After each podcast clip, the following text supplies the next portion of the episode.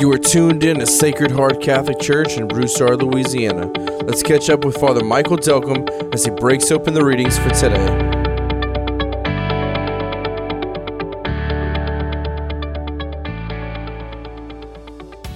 So, again, a welcome to uh, any guests we have with us this morning.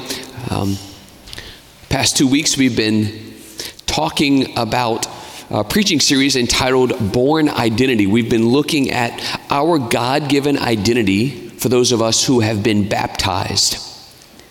We talked about this battle happening within us, this new identity that we have in Christ to live in Him, with Him, through Him, to put on His mind, to put on His heart, to live His life and virtue inside of us. In this always ever present temptation, the battle and tug and lure of the enemy to live our old self that St. Paul talks about. This self apart from Christ, this self that says, it's my mind, it's my heart, it's my time, it's my life. To live a person and identity separate from Christ. There can often be two identities that we live in a self apart from Christ and a self that understands that my identity is Christ. Last week we talked about baptism, how we were immersed into the life of Christ. I have there, if you have a handout, St. Paul in his letter to the Romans talked about we were baptized into Christ's death. And when we came out of those waters, we rose with Christ. St. Paul says, I, I, live no longer I, but now Christ lives in me. He is my true identity. I was born the day of my baptism, a new birth. So today, what we want to talk about is how do we help, how do we sustain, how do we remain in Christ? This is important. Our identity in Christ is a supernatural identity. Jesus is God. And so, God living in us is something supernatural. And so, we need supernatural food to sustain this supernatural life. This supernatural food comes from heaven. Jesus says, I'm the bread that has come down from heaven. And so, what we want to talk today about is the Eucharist, how the Eucharist is food from heaven to sustain us. If you look at your handout, it might help you in our conversation this morning. Letter A, this is straight from the Catechism. What material food produces in our bodily life, Holy Communion wonderfully achieves in our spiritual life. Communion with the flesh of the risen Christ, a flesh given life and giving life through the Holy Spirit, it preserves, increases, and renews the life of grace received at baptism. When you and I receive the Eucharist, we are receiving the risen Christ. He is alive. And He comes into us to preserve our identity, to increase our identity, and to renew this life of grace, this supernatural life, this communion with God. He also comes into us to break our disordered attachments to sin. When Jesus comes into our life in the Eucharist, He comes and strengthens our bond with Him, and He comes to break our bonds with the lies of the enemy.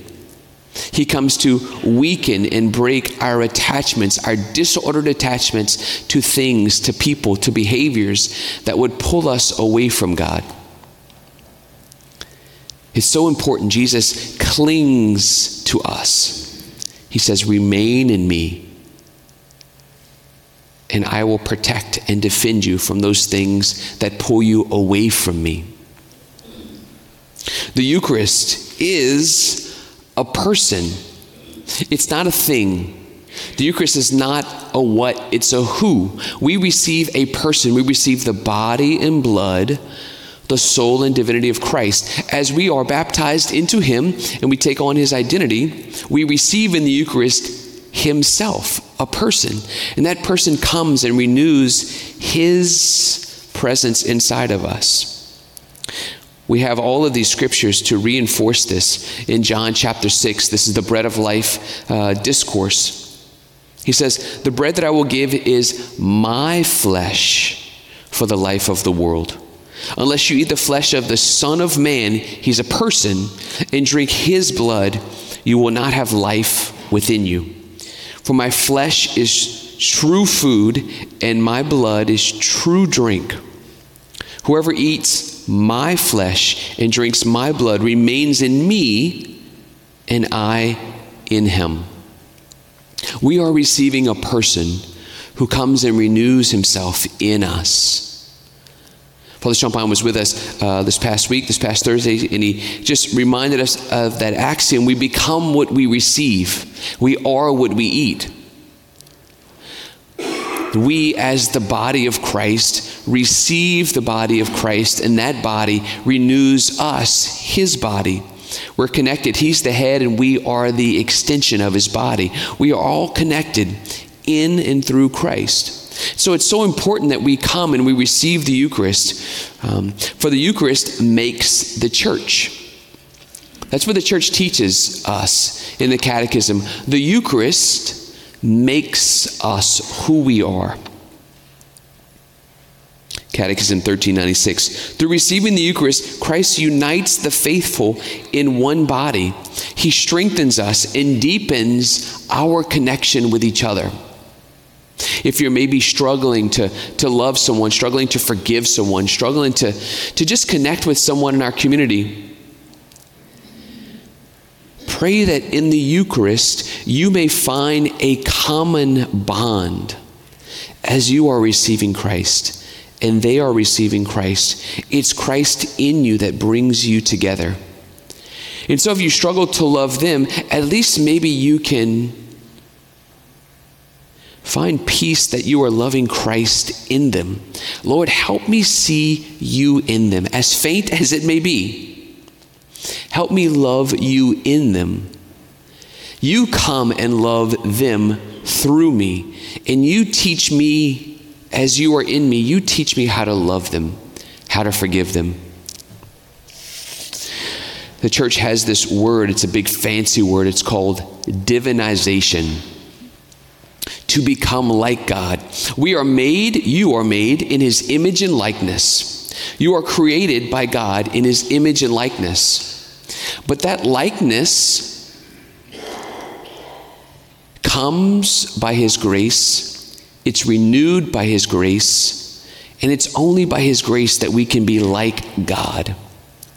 And as we go to confession, as we receive the sacraments, the sacraments are basically God's supernatural life coming to us. As we receive the sacraments, especially the Eucharist, we are becoming slowly, if we give into God's grace, we're becoming more and more like God.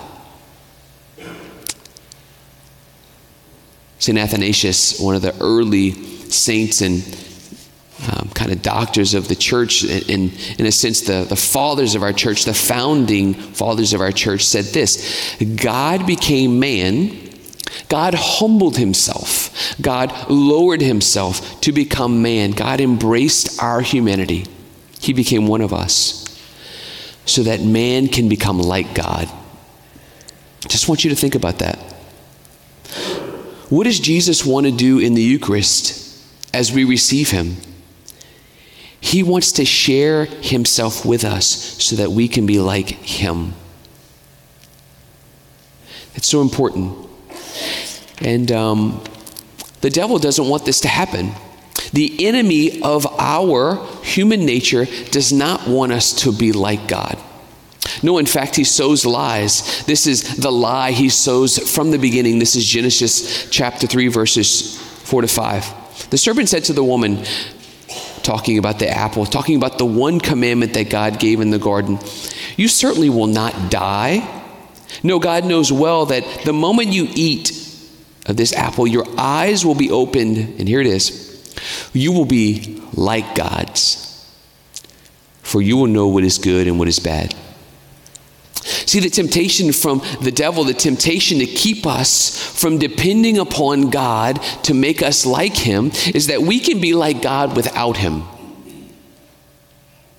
You can be who you're called to be. You can be like Christ without Christ. That's the ultimate temptation to pull us into self sufficiency, to pull us into death. It's a trap that will destroy us. And it's a trap that will create this false identity so that you and I have to rely on the world for our identity. We have to rely on these false perceptions for our identity. And now all of a sudden we identify ourselves with what we do rather than who we are. I'm this. You know, people always ask, well, what do you do for a living?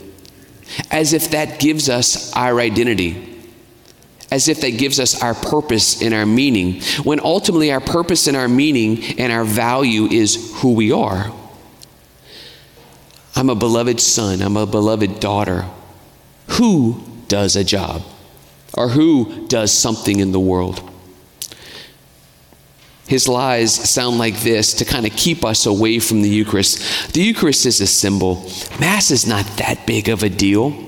The church's teachings are out of date, they're irrelevant. Actually, you have to be perfect to receive Jesus, and you're not perfect, so you need to stay away. You should, God would never love you that much to humble himself to come to you in what looks like a piece of bread. You don't need to receive the Eucharist to grow in holiness. You can do it on your own. These are all lies that the enemy tries to sow in our hearts to keep us away from the Eucharist. But the church has said constantly, over and over again, we are all called to grow in holiness. We're all called to be sanctified, to become saints. And how we grow in holiness, how we become saints, is that we need to receive the grace of God. The sacraments are gifts to us. And the sacraments of initiation, which we're talking about, is that we are initiated into a supernatural identity, in a supernatural life. Therefore, we are dependent upon God to make something happen in us. The Eucharist sustains, renews, and strengthens our identity. We receive Christ to be Christ. And this is so important. And so, my challenge to you this week is um, as we are ever approaching Christmas, celebrating the gift of Christ to us, which begins this whole mystery of his life, death, and resurrection.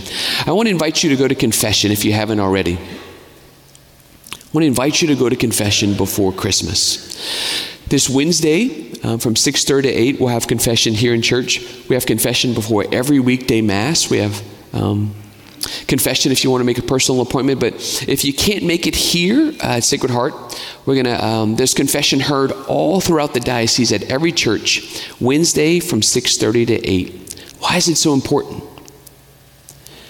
Because when we go to confession, we are acknowledging we're acknowledging that we have perhaps been living in this false identity, the old self. I've been living in space and time where I claim things that are not my own.